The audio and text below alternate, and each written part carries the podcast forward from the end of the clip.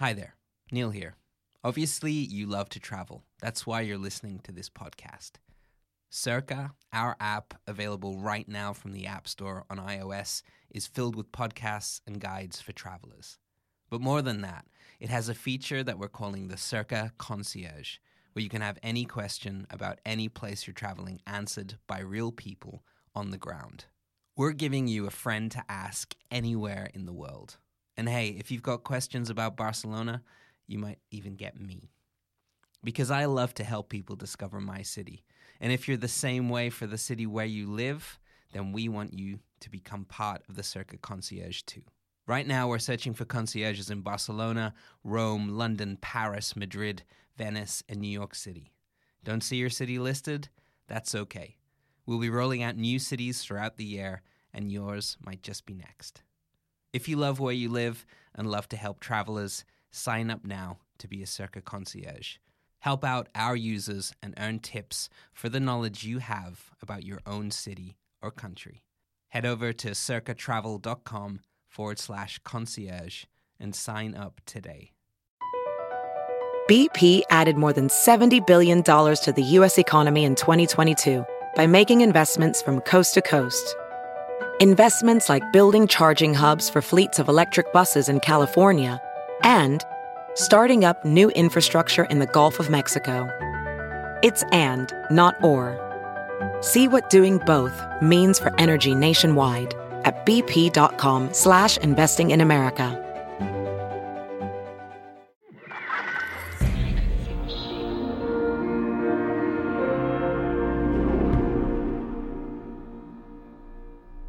Yeah, so for everyone listening, we're we're in the box in the height of Barcelona summer. So we're kind of mimicking the experience of being in Dubai Yeah. by being in this box right now. We're, mm, we're meth- so. method podcasters. A destination isn't always a place. Sometimes it's a new way of seeing things.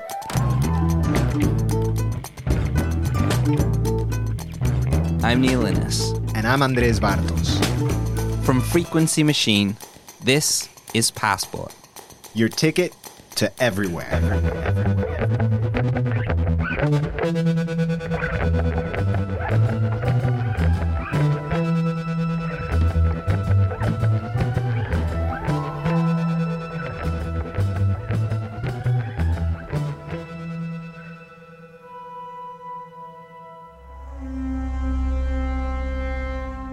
Persian Gulf is a warm, shallow sea in the heart of the Middle East. It's surrounded by antique lands, all crumbling ancient citadels and white hot sand. Saudi Arabia, Iran, Kuwait, Iraq, Bahrain, Qatar. For millennia, they have all relied on this sliver of crystal clear water for trade, food, and life. The Garden of Eden was said to lie on its northernmost tip. If you looked out from Eden, you'd see a final country off in the distance, jutting out on the Gulf's southeastern face. The United Arab Emirates, a federation of seven sheikdoms, ancient tribal societies ruled by kings who wield ultimate power. You've probably heard about their momentous Trump sponsored peace accord with Israel recently. It's a country in constant flux, changing for good, for bad, but remaining bound together by oil. With the money that black stuff gave them, the UAE built cities of gold. Dubai is the Emirates' most populous and famous city state, and it is spectacular. A celebrity playground littered with Lamborghinis and Gucci handbags, plus the world's tallest skyscraper. It's a city of undiluted ambition in the middle of the desert, and it succeeded against all odds. But how? Well, Dubai is creative and audacious. The City of Gold is home to some of the world's most innovative and ballsy feats of engineering. But how they did it? Well, that's a different story. Because this story, set in a glittering, plastic, fantastic paradise, sees architecture meet ambition in one of the most extraordinary real estate projects the world has ever seen. But it's also a story, maybe inevitably, about corruption. When the sun's that hot, you're going to end up flying too close to it. If you fly over Dubai, the first thing you'll notice are strangely shaped spits of sand poking out of the Gulf. These are man made islands dredged up from the seafloor. You'll recognize the Palm Jumeirah, an entirely artificial piece of land blossoming out from Dubai's coast to form a perfect palm tree. It's one of Dubai's most luxurious neighborhoods. But there are other artificial islands in Dubai. Islands that are more bizarre and much more creative. We've been around the world on Passport, but today producer Harry Stott has found the world in one place a replica of the world in the Persian Gulf, just off Dubai. They're called the World Islands, and their story is a saga of epic proportions. You know, I usually come in here pretty green, but I don't think I've been as green as today. I'm like a, a newborn child. Me neither. I know we're in Dubai, and that's it. I like your description of Dubai by the air because that's the only place, the only time I've seen it from. I've been to Dubai many times. It's like the, Only the passing stop off through, point. Yeah. They have a nice departures lounge. You know, you can like ju- quite often judge a place just by the kinds of shops that are in their like walking terminals. You're in there, you know. It's like I mean, there's just like yeah, I guess so. Rolex, Cartier. Ah, right. Like it's so you just feel like a homeless dude. yeah. People constantly telling me to put my shoes back on. Well, from the air, I think is probably one of the best ways you can see it. It's ins- it's insane. Yeah. It's like yeah, a jewel in the middle of like complete blackness. As you circle to go to the airport, you circle around the city, and the buildings are above the plane. Whoa. Really? Whoa. It's an, it's mental. I think it's always been this kind of thoroughfare Yeah. just because of where it's situated between at the kind of crossroads between Asia and Europe, but even back to the time of the Silk Road and all that. It still is like a stop off point. We were just talking before about how friends who would like go there for two years, work, and then go home, put down a deposit on a house. you don't pay any taxes, All right. and it was just It's like one of these uh, murky places. yeah, I mean, yeah. So it's trans a transient city. it's like oil Vegas. Okay. So what do you think? Do you think there's anything we should know, or should we just dive in? Obviously, Dubai is part of the UAE, Right. which is seven sheikdoms. Hmm. The other famous one is Abu Dhabi, which is the capital of the UAE. And the, The most ones fun are- one to say. it is Abu Dhabi. I like shakedom. You like it? I like it. nice word, right? It's really good. Yeah. I, I would say chicdom. Sheikdom, a chic shake. Yeah, because I'm a chic shake. My chic shake brings all the voice to the yard. it's going to be one of those recording sessions. And they're like, it's better than yours. I, I, I guess recording this episode in 45 degree heat might not be the best idea. maybe maybe set turn yeah, maybe turn off the flamingo.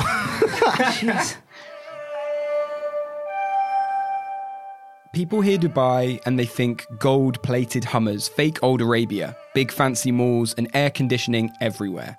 It's become Dubai's global image, its brand. But why? What's the real benefit of building super skyscrapers and artificial islands? This is what I wanted to get to grips with. What on earth is the point of a Lamborghini police car? But first, we should probably work out how true this all is. Does Dubai's platinum brand feel real when you're there on the street? To find out, I needed to speak to someone who lives that life, who mixes with the great and the good of the city. It's so surprising that 50 years back there was nothing. It was just desert and sand all around you. Meet Sana Chikalia. She's that most modern of professions, an influencer. And now it's a full city. Whatever you want, there is something, everything what you require. Sana is originally from India. She's a Dubai expat, one of a demographic who actually make up 83% of people in the city. Apparently, it's quite hard to come across a real Emirati citizen. Dubai is a city of excess that blossomed out of the arid sands of the Arabian desert. The place around it is barren, a lunar landscape. The city has no right to be there at all. So, to counter it, modern Dubai has set itself up as the opposite. It's the epitome of luxury. Dubai, if they dream it, they actually try to achieve that. There's another underwater hotel. So, Atlantis, when you wake up, There's all fishes swimming all around you. Every year they have an exhibition over here for only cars. I've even seen um, diamond crusted cars and gold covered cars. And the police over here, they do have the best cars, uh, be it a Aston Martin, be it a Lamborghini, be it a Mercedes. Turns out I wasn't dreaming. You'll see diamond encrusted Lambos and Aston Martin police cars rolling by in Dubai. You can't beat that for indulgence. There are a lot of uh, celebs who come and stay here. So I met a lot of uh, chefs. So Greg Malouf, there is uh, Gordon Ramsay who keeps coming here quite often. David Beckham has a place in Dubai. So does Giorgio Armani. Lindsay Lohan has been hiding away there from the paparazzi for the past few years. Because if you've got the cash to burn, you can live like a genuine king in Dubai. And if you're planning a trip, it's going to revolve around the beach, fancy food, and shopping. The last of these takes place in Dubai's notorious malls. They're basically the center of life in the city. Yeah, the malls are a central part of Dubai. In the mall, you can even find a, a, ski park, an aquarium, the biggest aquarium in the world, a dancing fountain, whatever you want, there is in the mall. So you can easily spend a few weeks in Dubai without getting bored. The biggest mall of them all? The Dubai Mall in the city's downtown. At 12 million square feet, that's 275 acres of space, it's not just Dubai's biggest, it's the world's biggest.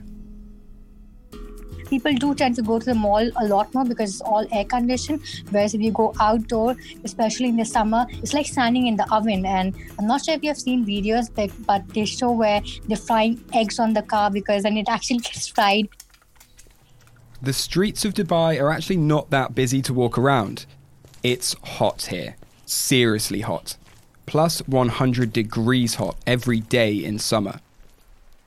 We also have, uh, I'm not sure if you have heard, but cloud seeding. Because it gets so hot, the government actually does fake rain just to make us feel better, and we look forward to it. Cloud seeding is man made rain.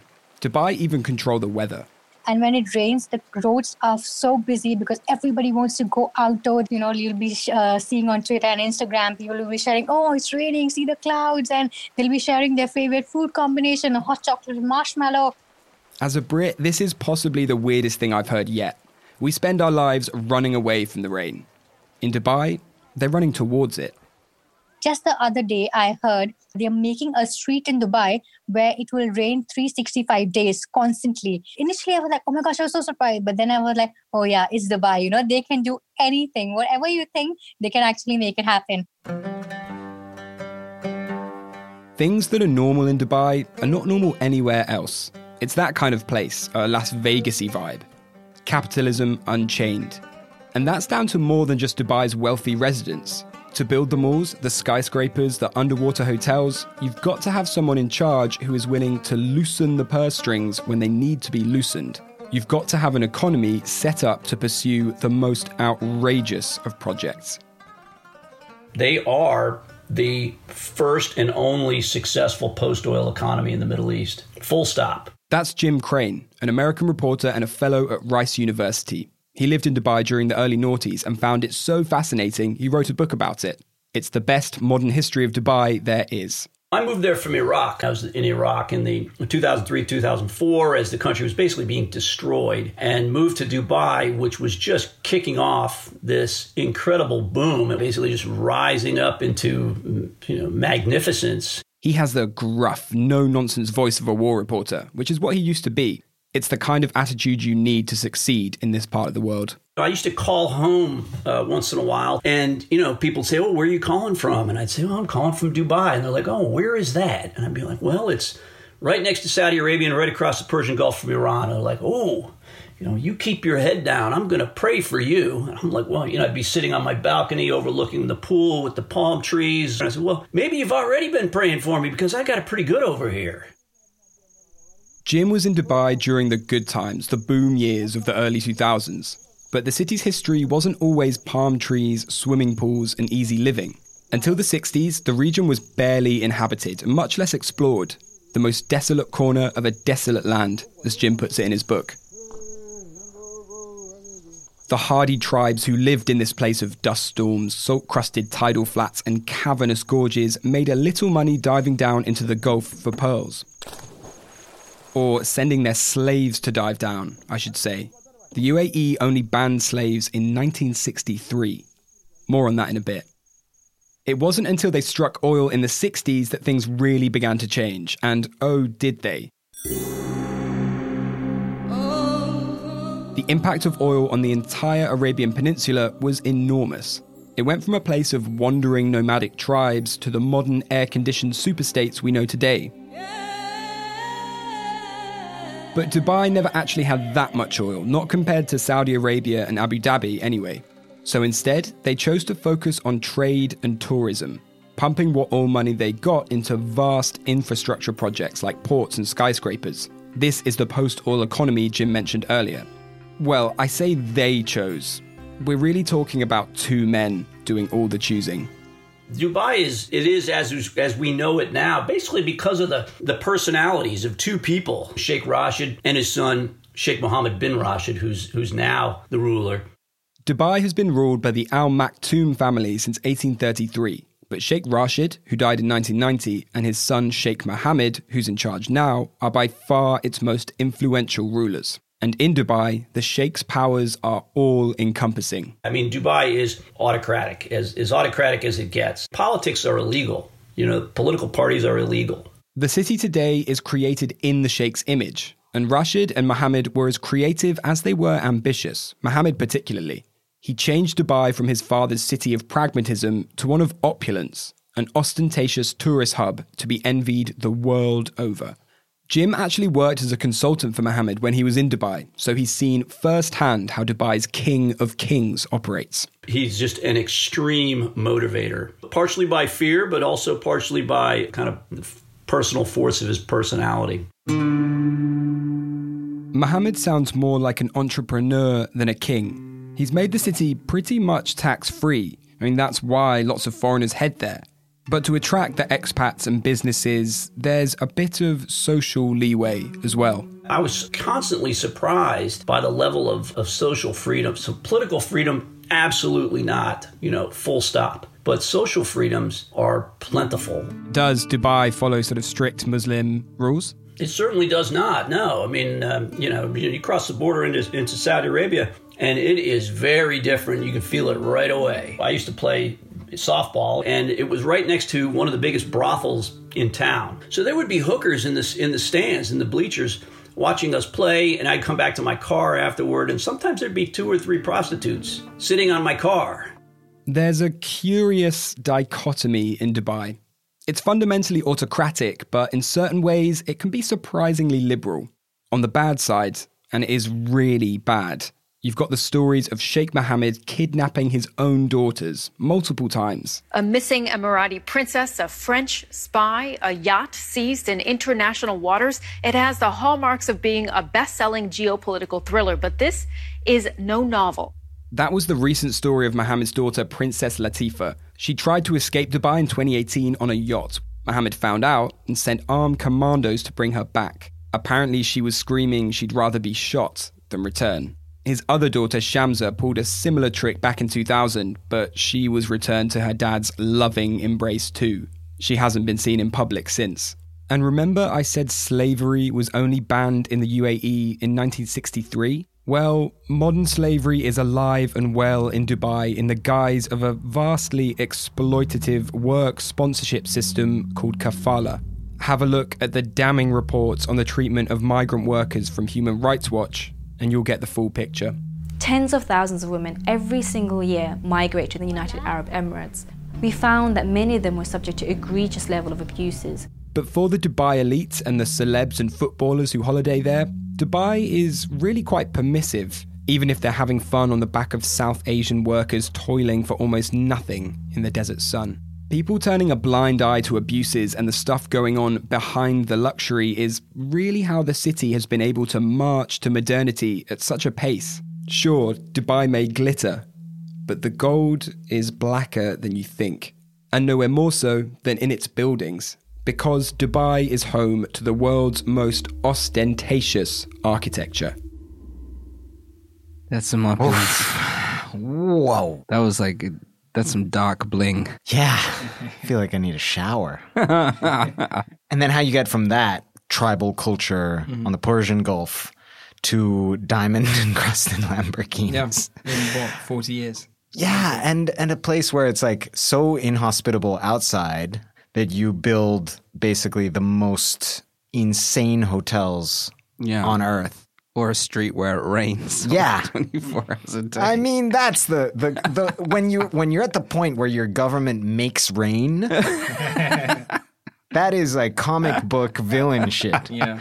I don't know if you guys have you seen the uh, that the time lapse footage of the city being built.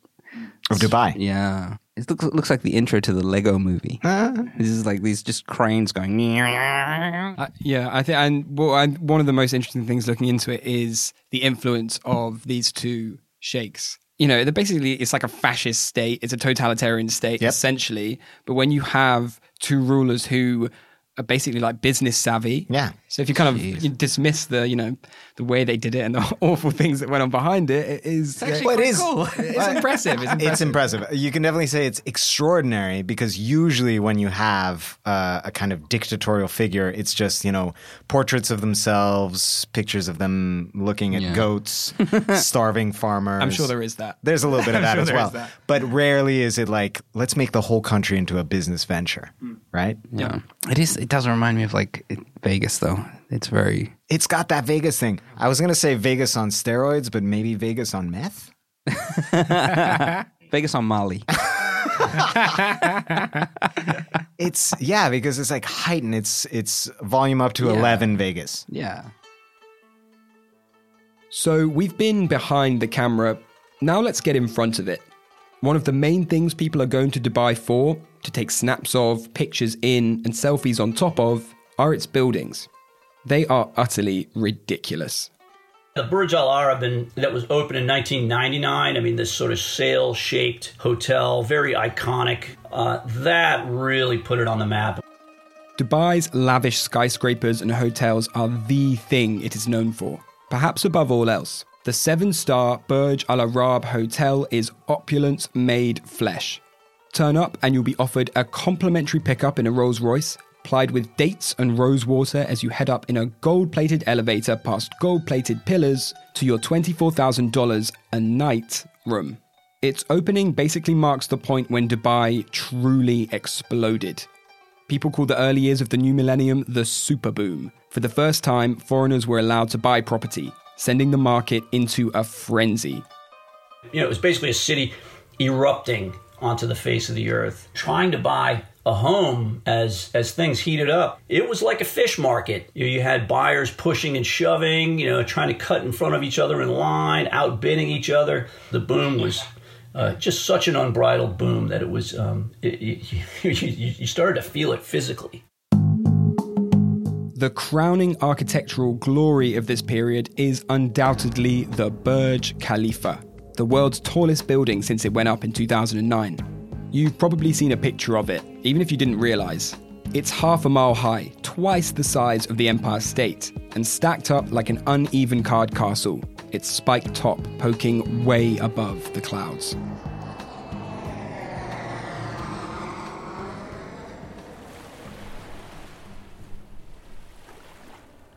Dubai's gleaming skyscrapers are undoubtedly the city's crown.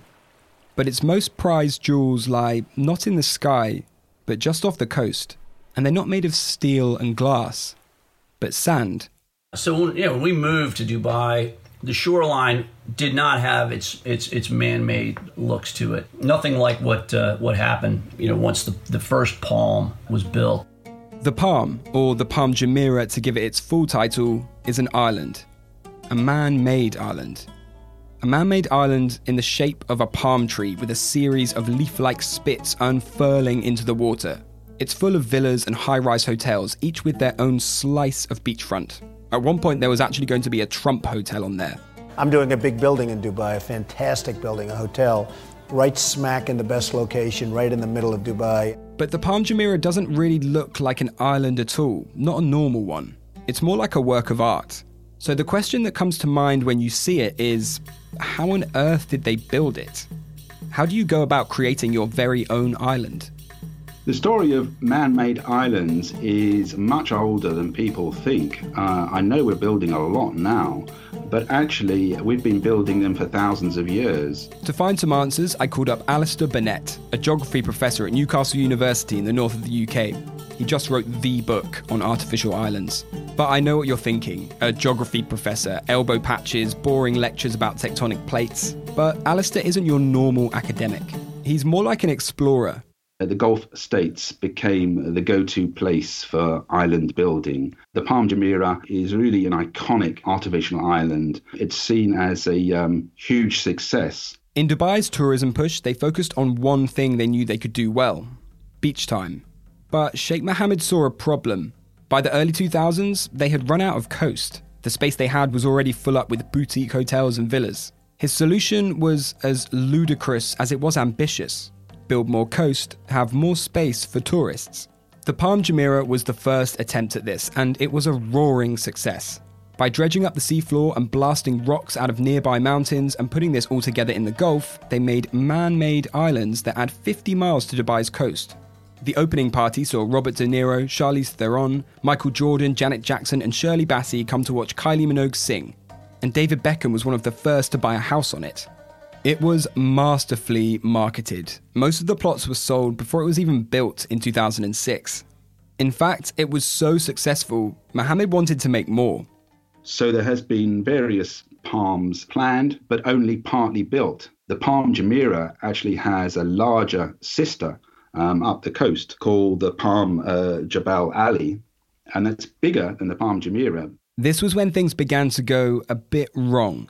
Drunk on the thrill of island making, the Sheikh wanted to go bigger and more elaborate. So he built the Palm Jebel Ali, an even larger version of the Jumeirah poised to be topped with houses, pools, and trees. But look now, it's just sand. Then there's the Deira Islands, a swirling mass near the Palm Jebel Ali, but they too lie undeveloped. At one point, there were even plans for islands in the shape of a poem, calligraphy sketched into the sea. The poem, which was written by the Sheikh himself, went as follows Take wisdom only from the wise. Not everyone who rides a horse is a jockey. It takes a man of vision to write on water. Great men rise to great challenges. Silver tongued as Mohammed no doubt is, the Calligraphy Islands also never got built. The Jumeirah is actually the only one with people living on it. We'll find out why in a bit. By now, I think we've got the cut of Dubai's jib. It's absurdly ambitious, with a leader strong willed enough to follow his creative whims, no matter the scale. It's utterly global, and it delights in big statements. Statements that make it the centre of the world. How do you sum all this up in an island? Well, Mohammed found a way. To show off Dubai to the world, he would build his most ambitious islands yet. He would bring the world to Dubai. If you fly into Dubai, uh, look out the window, there's a kind of map of the world that appears. A map of the world made out of sand in the Persian Gulf. These are the world islands. The world islands are an engineering marvel. They are spectacular. These are 300 plus islands. You know, all the countries, most of the countries, I should say, kind of there. And the big countries like Russia uh, they're broken up into smaller islands. So there's a Moscow Island, there's a Siberia Island.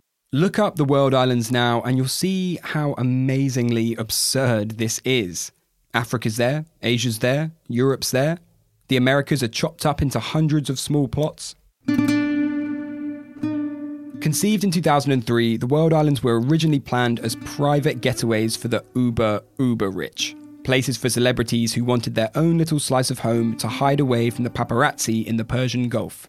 As with the Palm, there was a lot of interest. There were stories in the press about the world. The idea that Brad Pitt and Angelina Jolie were going to buy Ethiopia for their children. Uh, the idea that Karl Lagerfeld was going to create a fashion island. Putin wanted to build a whole bunch of islands uh, in the shape of Russia. Somalia was going to be shaped into a seahorse, and then uh, apartments built allowing uh, residents to uh, knock golf balls off their balconies straight into the sea. The tabloids flocked to these rumours. There was talk of Hilary Swank making Spain and France into something called Aquitania. A developer wanted to recreate the Giant's Causeway on Ireland. Chinese buyers wanted a model of Shanghai's iconic Oriental Pearl Tower. Madonna supposedly brought one. Richard Branson was spotted on the GB island in a Union Jack suit. It became a worldwide phenomenon. The prices ranged from 15 to 50 million. Although it's interesting to realize that this is just the stub end of an even bigger and more ambitious vision, because the idea was that the world was going to be surrounded by the universe. So, islands representing the solar system, different galaxies, it just shows the nature of the ambition. This is Dubai in a nutshell, where no architectural idea is too far fetched, too expensive, too tasteless. The World Islands have become a symbol of superboom Dubai, and not just for the good reasons. Almost exactly 12 years ago, the World Islands were finished. All 320 million cubic meters of sand had been dredged. All 25 million tons of rock were in place. 60% of the islands were sold to developers, ready to be equipped with houses, pools, gardens, whatever. They'd spent an estimated 13 billion. Then, this happened. Lehman Brothers is going bankrupt, and financial markets from Asia to Europe are doing their utmost to prevent Monday from turning from dark to black. The financial crash in 2008 hit the world, the real world that is, like a train, but it was felt really acutely in Dubai. The boom years had given the city an air of invincibility. The crash ended that. With Dubai's economy in tatters, the construction that had engulfed the city stopped almost overnight, leaving the coastline with skeleton structures, half made, the Jebel Ali and Deira Islands included.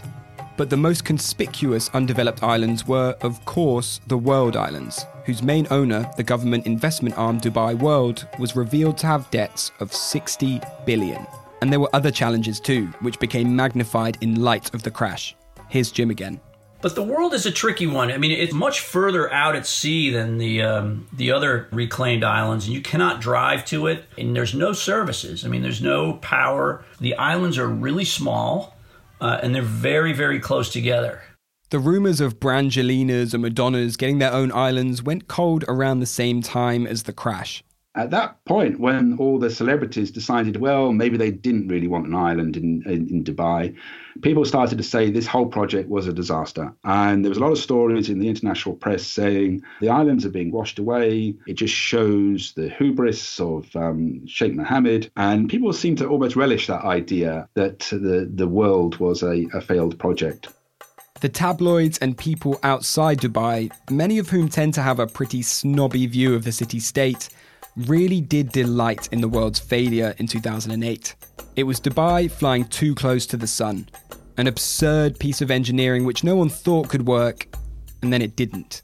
Mohammed and his acolytes had put everything on the line their cash, their business reputations. The failure of the world was then seen as Dubai's greatest folly. But Mohammed's hubris and the financial crash weren't the only things which stopped the world in its tracks in 2008 they actually serve to highlight some other bigger and more sinister issues in Dubai. Issues which speak to why the city enjoyed such an unprecedented boom. Why something so crazy as the World Islands were actually thought possible in the first place. It's so weird having a mark on a city like that, where you just you can just you stand on. You the, can see it. Yeah, you can see it. You're like, remember that time? Remember that when we remember the thought- time we were gonna do the world?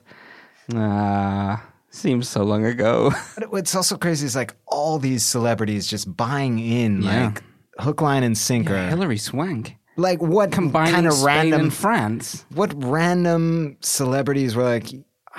But Hilary Swank? Hilary Swank was very surprising. Oh, so you're Like you're Hilary like Swank's she's cool. Like I really like her. She's a great actress. But is she like buying Spain and France good? she got hit head in the head a lot in that boxing movie. Yeah, Didn't she fall over and hurt herself at the end? I think a little bit. Yeah, she did. She had a, she took a bit of a booper. Took a little bit of a blow. Yeah. Uh, Clint Eastwood was really sad. This is a passport um, parallel section on on a million Million dollar Dollar baby. Baby.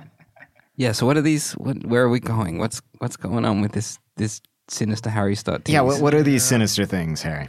Well, the crisis with the World Islands actually highlighted a few other things Oh. about some of the owners of the World Islands. Okay. So, Yeah.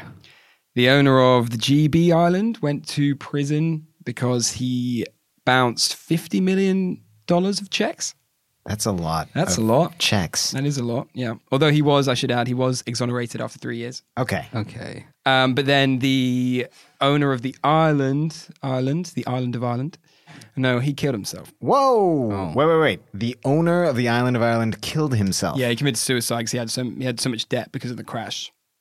And then a few years later, the owner of Thailand was sent to prison in the UK for an unrelated fraud, but against the NHS, the UK Health Service. Ah, Oh, So- how dubious is that? Yeah, so all this stuff basically came up and it just became toxic. The whole that was a big part of why everything stopped. Just I mean- investigations upon investigations, and Well, it's almost like the island itself was this kind of tumor of the economic crisis that was happening in 2008. And then when it happened, it was like, yeah, we can't do this. This is we've gone too far. you see this. This is why these things happen. it's like a birthmark. we'll be back after the break with money laundering and investigation and the future of Dubai. See you in a sec. Hi, everyone. Circa's recruiting new concierges.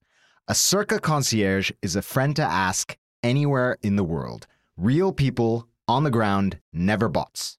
If you want to be a concierge for your city, go to circatravel.com to sign up. Hey, it's Kaley Cuoco for Priceline. Ready to go to your happy place for a happy price? Well, why didn't you say so? Just download the Priceline app right now and save up to 60% on hotels. So, whether it's Cousin Kevin's Kazoo concert in Kansas City, go Kevin, or Becky's Bachelorette Bash in Bermuda, you never have to miss a trip ever again. So, download the Priceline app today. Your savings are waiting.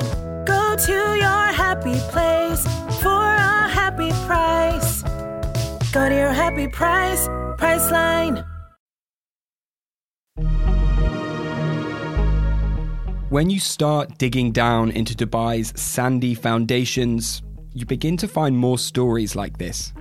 Because the allegations which swirled around the world post 2008 speaks to another side of Dubai. A side which underpins the superboom, the luxury, and the enormous growth in real estate throughout the noughties. Dubai is an autocracy, and that means it's secretive. And some of those secrets get pretty dirty. On top of the human rights abuses we talked about earlier, Dubai is considered one of the world's number one hotspots for money laundering. Dubai is to the Middle East what Miami is in the US for Latin America. I remember when I was working in Afghanistan, having a few drinks with a guy from the DEA who was telling me all about the uh, heroin traffickers were basically laundering their cash in Dubai apartments. Yeah, it's some shady stuff. But let's hold off for a sec. You've obviously heard about money laundering a lot, but do you know what it really is? How it really works? And what about its human impact? Before we delve into Dubai's secrets and find out who exactly owns all these buildings, let's have a little lesson in how the criminal money system works. So, money laundering is actually a very common issue all over the world. This is Peter Kirichu. When we spoke, he was the program director of the Conflict Finance and Irregular Threats program at the Center for Advanced Defense Studies based in Washington, D.C. They go after the big boys in criminal finance, mapping the networks of people who fund conflict around the world. Because illegal activities require funding, like any other legitimate business, criminals have to find a way to have money flow through the normal banking system in order to actually access it and put it to work. How are Al Qaeda, Latin American drug cartels, and the Italian mafia paying for all their stuff? Sometimes you have to go through legal channels. And to do that, you have to clean your ill gotten gains. Money laundering is how you do this. It's basically taking criminally procured cash and making it legit by putting it into the legal financial system. There's a few ways that criminals actually go about this. One of the most common is as simple as a bit of creative accounting, but another commonly used way is through real estate. Peter reckons the amount of money being laundered through real estate every year globally could be as much as 2 billion. So, real estate is actually a great option for a lot of reasons. First, there's a huge transparency gap in many countries, which makes it difficult to know who's the actual owner of any given property at any given time. Criminals will often use proxies or fake shell corporations to buy real estate, keeping their name away from it. The fact that in many places you don't have to say who is buying the house helps.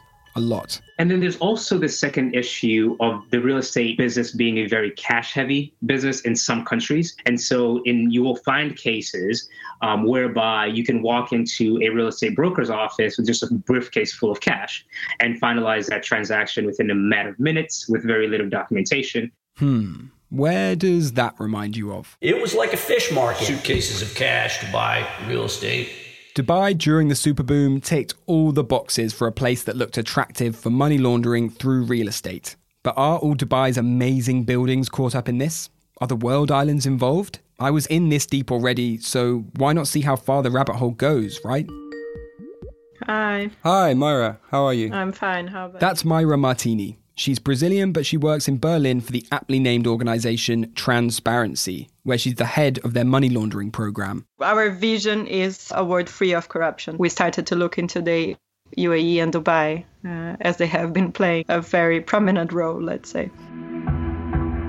While it's true that money laundering through real estate takes place across the world, London is a notorious hotspot, as are plenty of places in the US, there's something about Dubai which makes it extremely susceptible. It's really a lot of secrecy. In the UAE, you basically have no action going on.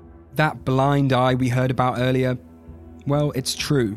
The authorities in Dubai were not interested in looking where the money was coming from for their huge new projects, as long as the money was there. So there's different research that actually shows pretty strong connection between the ruling family in the UAE and the financial sector. So it's is also very profitable. There is just not not political will and perhaps even a conflict of interest there because those benefiting from the system that has been created are those also making the, the political decisions. Does the, the ruling family in Dubai own a lot of assets and companies? There is not a lot of transparency, so that's a difficult question to answer. I think that's the key thing in, in the UAE, right? Is secrecy. It, there is secrecy of everything. We certainly experienced that kind of secrecy in making this podcast. Trying to get people in Dubai to speak about the world islands was a serious battle. As such, leaks and whistleblowers are the ways in which transparency get their information. And in 2016, there was a good one.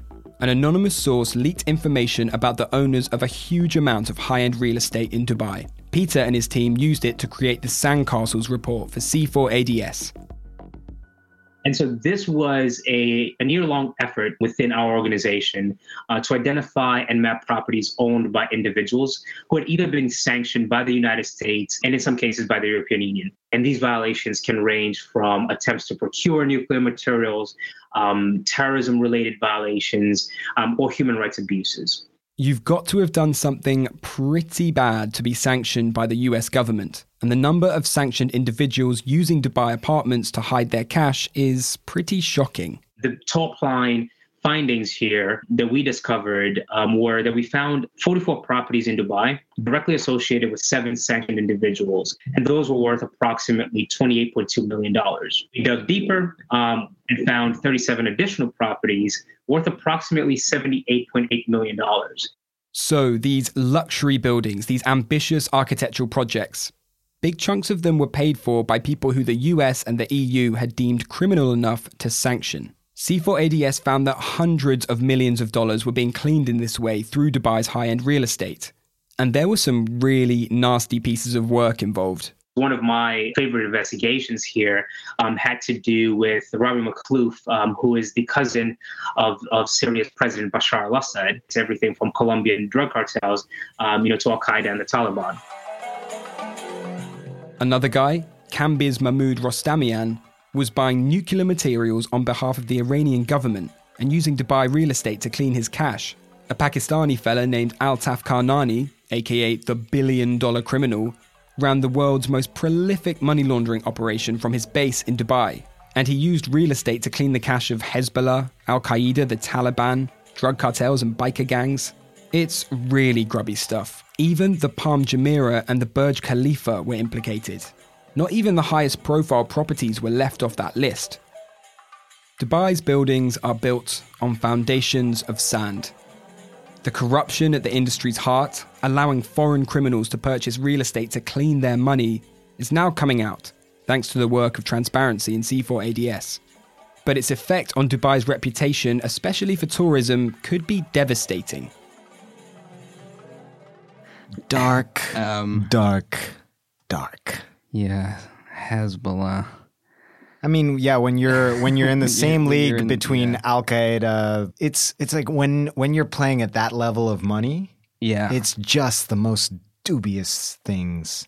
it makes the growth of that place make sense. I mean, it makes you wonder about how much going in there was just completely filthy money. Well, in, in a way, it's like this They knew. this this perfect experiment in capitalism, where if you take away the names of people and you Yeah. just let money flood a place, what happens? Yeah. right.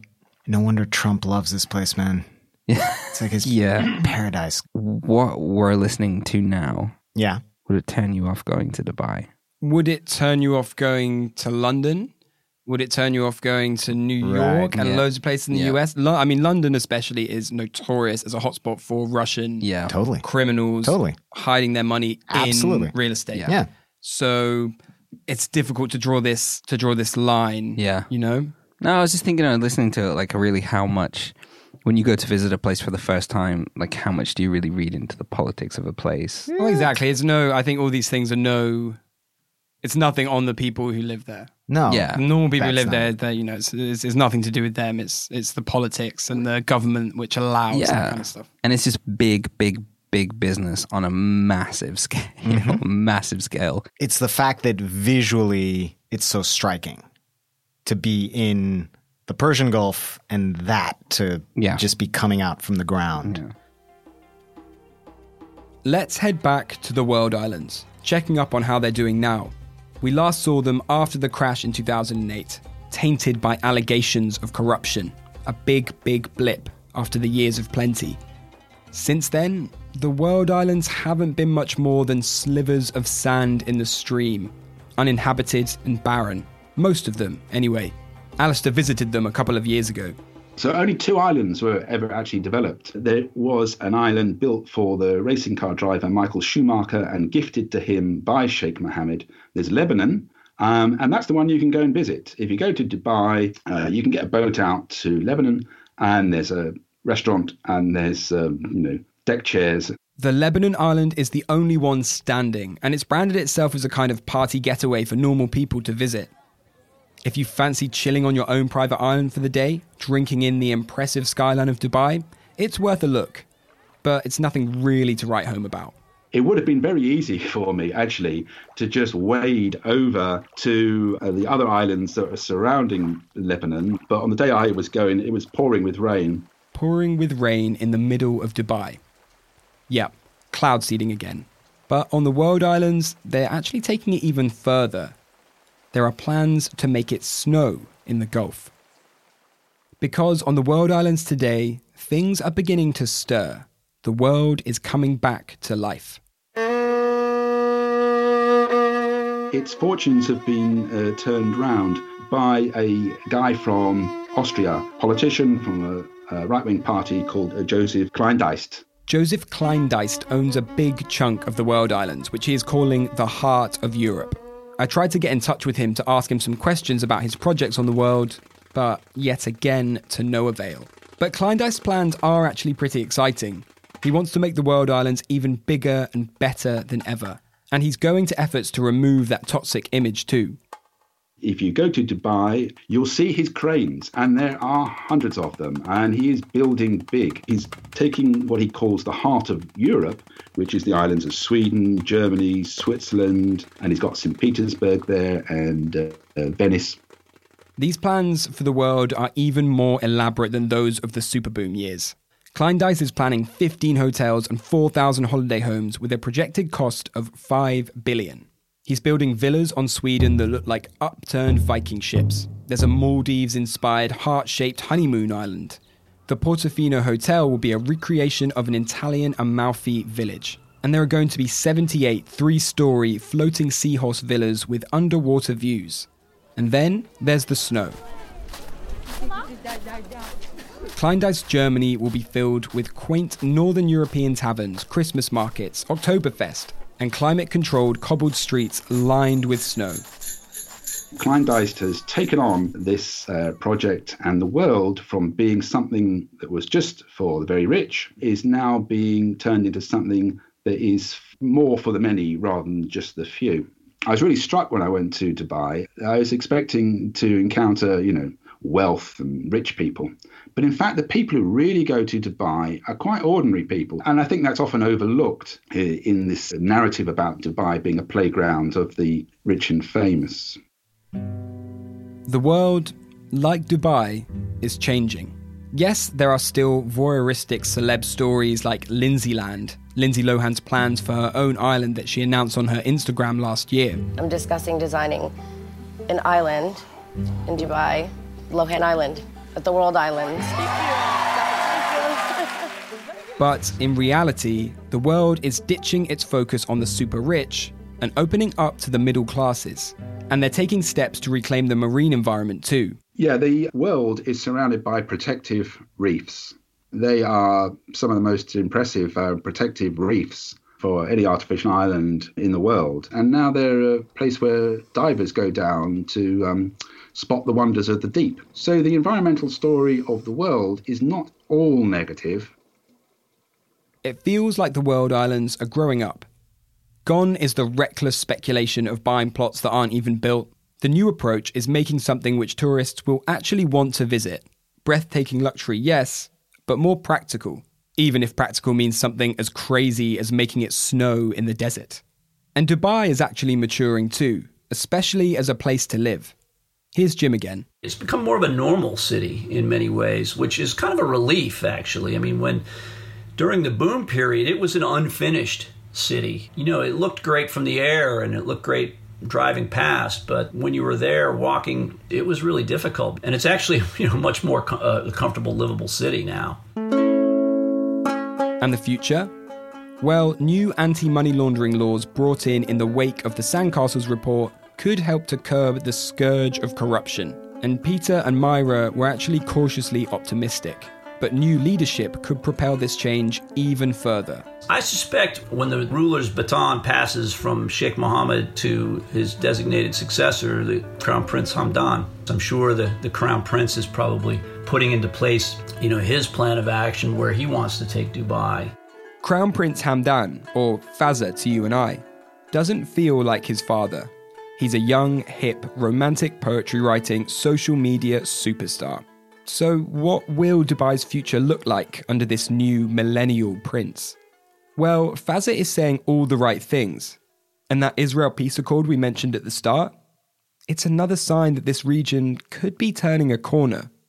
A corner that leads to peace. We'll soon see whether this country of flux and its cities of gold can change as quickly as its skyline and this time, really for the better.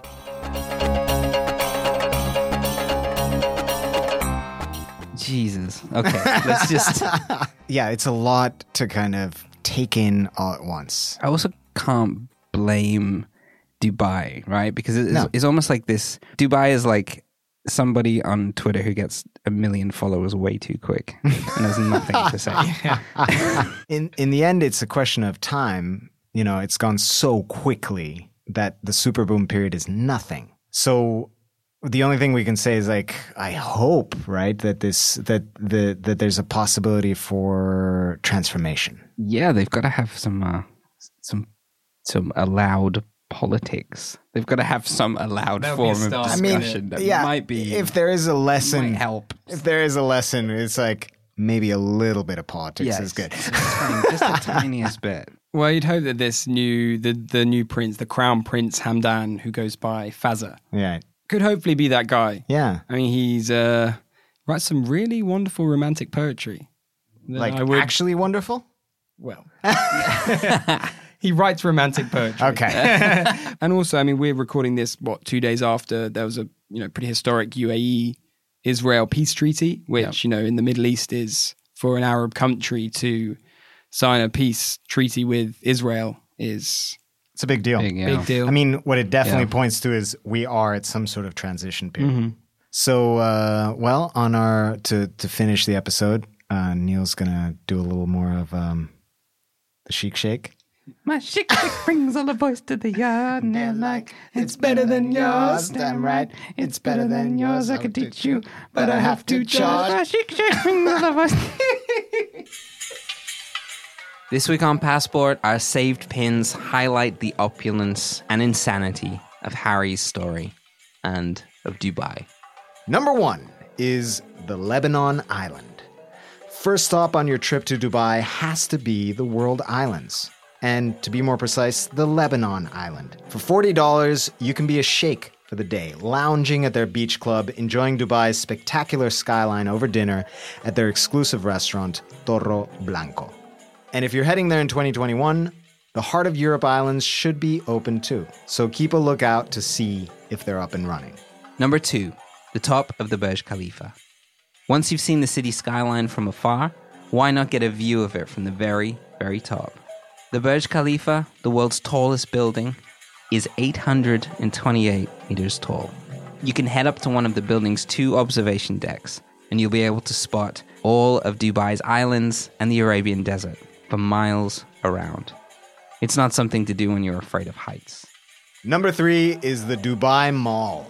Now it's time for some shopping. Head just across the road from the Burj Khalifa and you'll enter the Dubai Mall, the world's biggest and undoubtedly Dubai's best. Feed your shopping addiction at one of the plethora of designer stores. Then check out the world's biggest aquarium, the colossal dancing fountain, the indoor ski slope, whatever you want, it's all there. And if you haven't ruined your savings quite yet, indulge your sweet tooth with the Golden Phoenix Cupcake from Bloomsbury's. It's rolled in on a 24 karat gold trolley, sat on a gold painted stand, and is, you guessed it, covered in a 23 karat edible gold sheet. It'll cost you $1,000.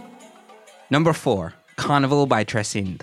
Our influencer Sana's pick of Dubai's incredible restaurants was Carnival, a new take on Indian food by the world famous chain Tresind. This is more than your standard curry house. There is an indoor forest, crazy decor, and a menu that includes prawns in palm sugar and a banana leaf wrapped barramundi. It looks seriously good. Thanks, Sana. And finally, number five, Dubai's Old Town. Once you've enjoyed all the thrills of this thoroughly modern city state, head back in time to get a real taste of old Arabia. Dubai's Old Town, known as the Al Fahidi Historical Neighborhood, was recently restored to its former glory, with traditional tea shops, galleries, filled with stunning Middle Eastern calligraphy, and various cultural centers and museums that celebrate the history of this ancient part of the world. Thanks so much for listening, guys. Next week, we're headed somewhere we can guarantee that none of you have been to before. It's cold, it's tough to breathe, and the gravity is almost nothing.